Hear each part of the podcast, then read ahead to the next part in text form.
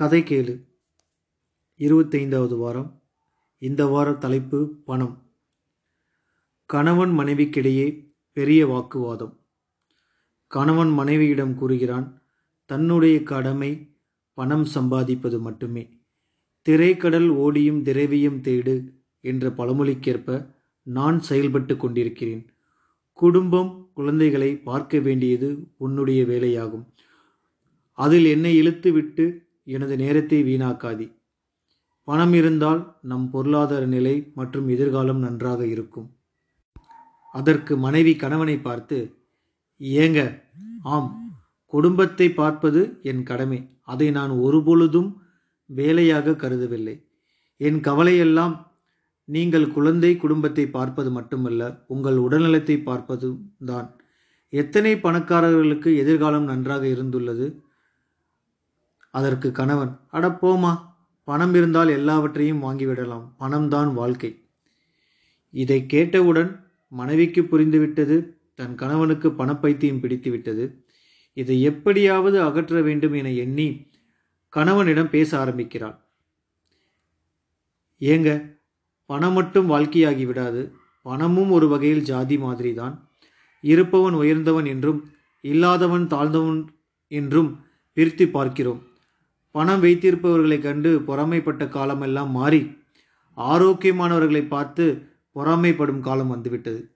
நீங்கள் சொல்லுங்கள் பார்க்கலாம், பணத்தால் கடந்து போன காலங்களை, மறைந்துவிட்ட இளமையையும் போய்விட்ட உயிரையும் வாங்க முடியுமா?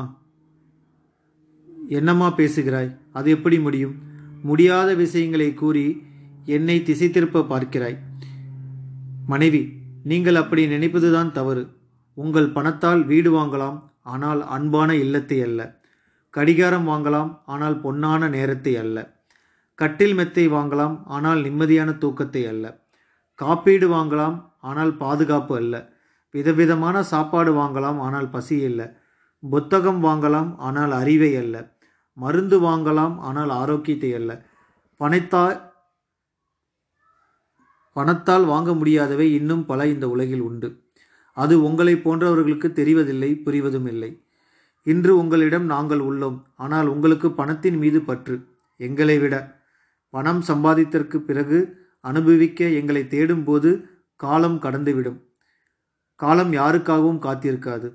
உங்களுக்கும் எனக்கும் வயதாகிவிடும். நம் குழந்தைகள் வளர்ந்து விடுவார்கள். அவர்களது குழந்தை பருவத்தை அனுபவிக்காமல் போய்விடும். மனைவியை பார்த்து கணவன், சரிமா, தவறுதான், நான் இதை உணர்ந்து விட்டேன், எனக்கு நன்றாக புரிந்தது. பணம் வாழ்க்கையில் ஒரு அங்கம்தான், அது மட்டுமே வாழ்க்கை கிடையாது. பணத்தையோடு குடும்பம் நடத்த முடியாது. கதை கருத்து: இன்று நாம் அனைவரும் பணம் என்ற ஒரே குறிக்கோளுடன் பயணித்து வாழ்க்கையின் உண்மையான சுகங்களை புறக்கணிக்கின்றோம். எவ்வளவு பணம் சம்பாதித்தாலும் எளிய மாத தவணை இ எம் ஐ நம்மை ஏழ்மையாக்கி விடுகிறது. தேவைக்கு அதிகமாக ஆசைப்பட்டு உங்கள் உடல் ஆரோக்கியத்தை கெட்டு மன உளைச்சலுக்கு ஆளாகாதீர்கள். வாழ்வதற்கு செலவு மிக குறைவு. மற்றவர்களைப் போல் வாழ்வதற்கு தான் செலவு மிக அதிகம்.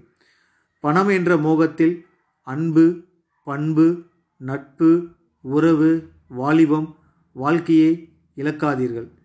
பணம் பணம் என்று ஓடி நிம்மதியை தொலைக்காதீர்கள். பணத்தால் கிடைக்கும் புகழ் நம்மிடம் பணம் இருக்கும் வரை மட்டுமே நிலைக்கும். குணத்தால் கிடைக்கும் புகழ் இறந்த பின்பும் நிலைக்கும். சுவாமி விவேகானந்தர். நன்றி, வணக்கம். இப்படிக்கு சங்கர் சுந்தர்லிங்கம்.